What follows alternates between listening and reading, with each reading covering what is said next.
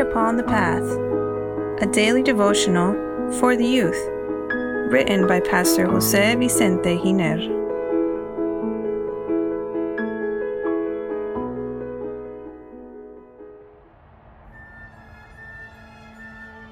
August 28 Dysfunctional Families.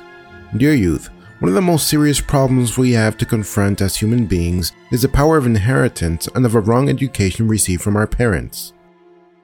Every person has half their father's genes and half their mother's. There are variants. That's why we look more like one or the other. But we don't only inherit their physical appearance and illnesses, also our way of being, tendencies, etc. According to the inspired pen, there's an inheritance that affects our character that we receive from our parents. As a rule, children inherit the tendencies and dispositions of their parents and imitate their example so that the sins of the parents are practiced by the children from generation to generation. Mind, Character, and Personality, Volume 1, page 142. If we come from dysfunctional homes, surely there's a lot of baggage we carry with us traumas, insecurity, internal struggles, fears, obsessions, wrong thoughts or ideas, etc. In fact, we are the result of what our parents transmit to us and what we ourselves cultivate. The Bible presents many cases of people that integrated their families and they made good as well as bad moves. Satan has always tried to destroy families because this affects spouses, children, the rest of the family, and friends. That's why he especially attacks the marriage institution.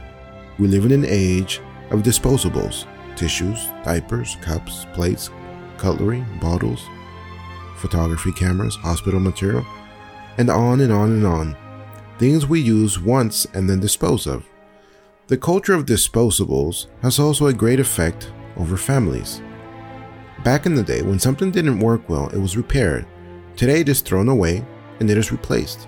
The current tendency is this to dispose of what isn't good. If there are problems in the marriage, the decision is to replace it. If there are problems with the children, it's considered best to distance yourself from them. If there are problems in the church, it's thought that changing your membership to another church or staying at home is best.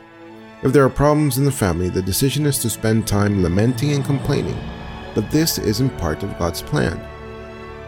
We have been called to be victorious in Christ. Paul said, Yet in all things we are more than conquerors through him who loved us. Romans chapter 8 verse 37. If God gave you a mission, dear youth, he gave you a promise. He also equipped you to fulfill it with His help. It doesn't matter how dysfunctional your home or infancy was, God can change your life and story. You don't need to be stuck with the same fate. Your parents did their best, what they knew. Others not so much due to disgrace. But this shouldn't determine your future. There is good news. The servant of the Lord says, a genuine conversion changes hereditary and cultivated tendencies to wrong. Mind, Character, and Personality, Volume 1, page 145. The spiritual law of love causes many problems and difficulties to be solved in an easy fashion, because love covers a multitude of sins. True love, a love that comes from God and is manifested in the converted heart to Christ, doesn't cease under crisis, but yet it is renewed in the midst of it.